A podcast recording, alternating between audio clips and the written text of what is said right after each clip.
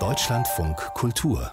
Lesart einen schnellen Blick habe ich schon draufgeworfen auf die 20 Namen, die für den Deutschen Buchpreis nominiert worden sind. Gerade vor einer Dreiviertelstunde ungefähr hat die Jury die Longlist veröffentlicht. Und weil der Deutsche Buchpreis ja eine Zugkraft hat wie kaum ein anderer Literaturpreis, wollen wir jetzt natürlich unbedingt wissen, ob das eine gute oder zumindest interessante Liste geworden ist.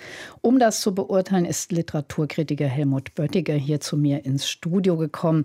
Also ich gucke ja immer als erstes, was für Namen drauf sind, die ich überhaupt kenne, habe ich vorhin schon ein paar gesagt. Christian Kracht kenne ich, George Arthur Goldschmidt kenne ich, Thomas Kunz war auch hier bei uns in der äh, Sendung.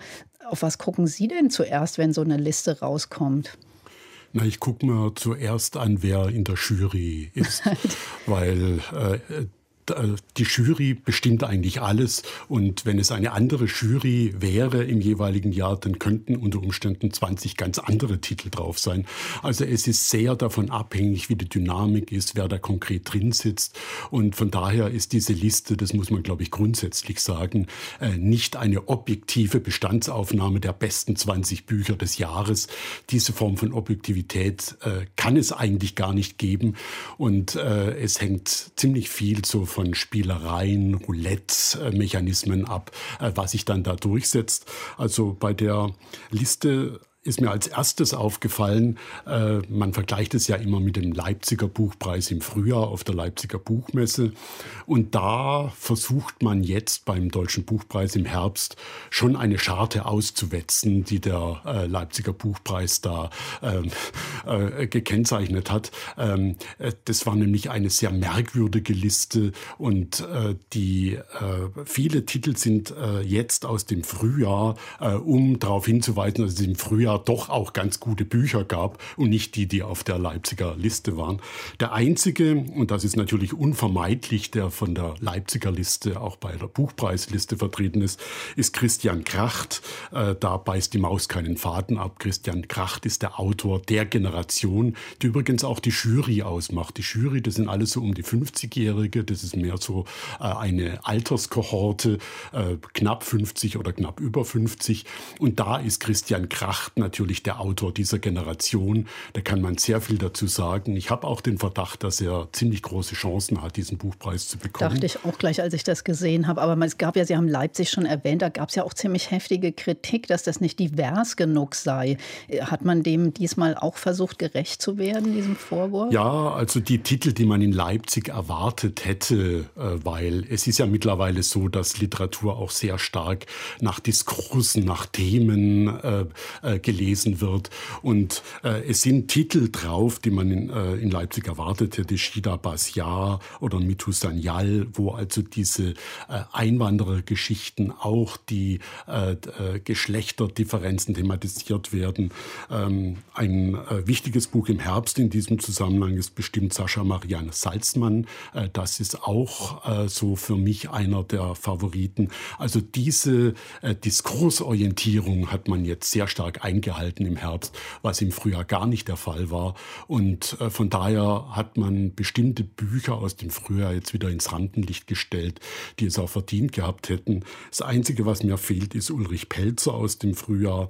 Wie überhaupt bekannte Namen äh, doch nicht draufstehen. Also ich habe mir vorher eine Liste gemacht von bekannten Autoren, die jetzt im Herbst erscheinen.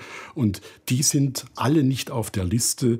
Das ist vor allem Emine Sefki Östermar. Die ist wahrscheinlich wahrscheinlich von der Generation her nicht im Blickfeld äh, der Jury gewesen. Aber das ist äh, im Grunde die erste Autorin, äh, die das Thema der Immigration, des Fremdseins als Gastarbeiter oder als äh, Eingewanderter schon in den 70er Jahren thematisiert hat. Und die hat jetzt ein großes Werk äh, äh, autobiografisch grundiert vorgelegt. Das hätte ich auf jeden Fall erwartet.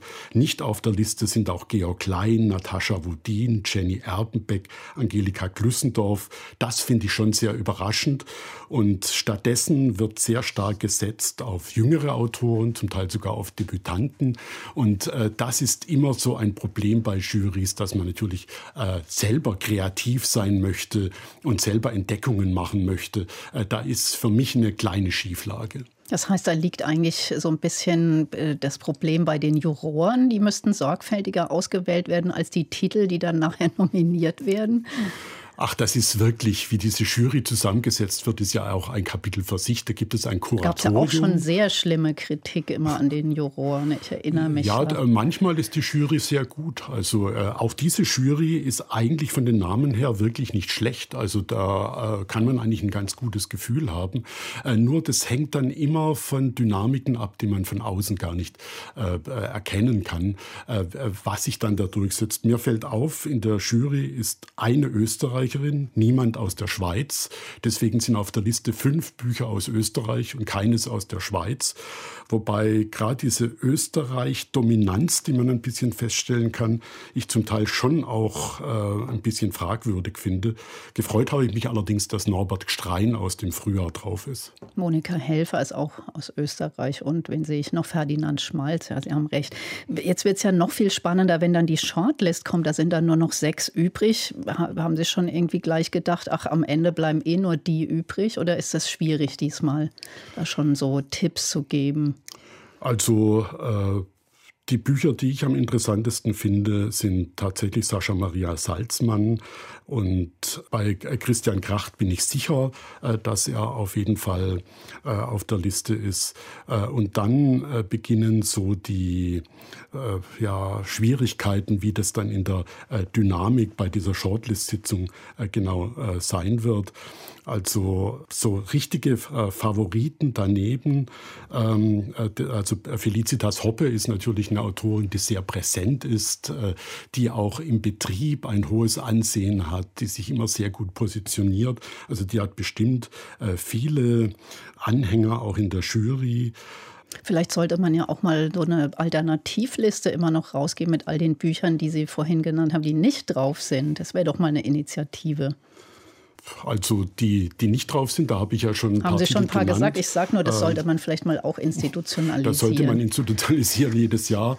Äh, jetzt fällt mir noch auf, weil äh, der, das Papier abgeschnitten war. Antje Ravik-Strubel ist für mich auch eine Geheimfavoritin mit Blaue Frau, die nämlich die, diese ja gerade in Schwange stehenden Geschlechterdifferenzdebatten, Genderdebatten verbindet mit einer sehr schönen poetischen Sprache, was sehr ungewöhnlich ungewöhnlich ist.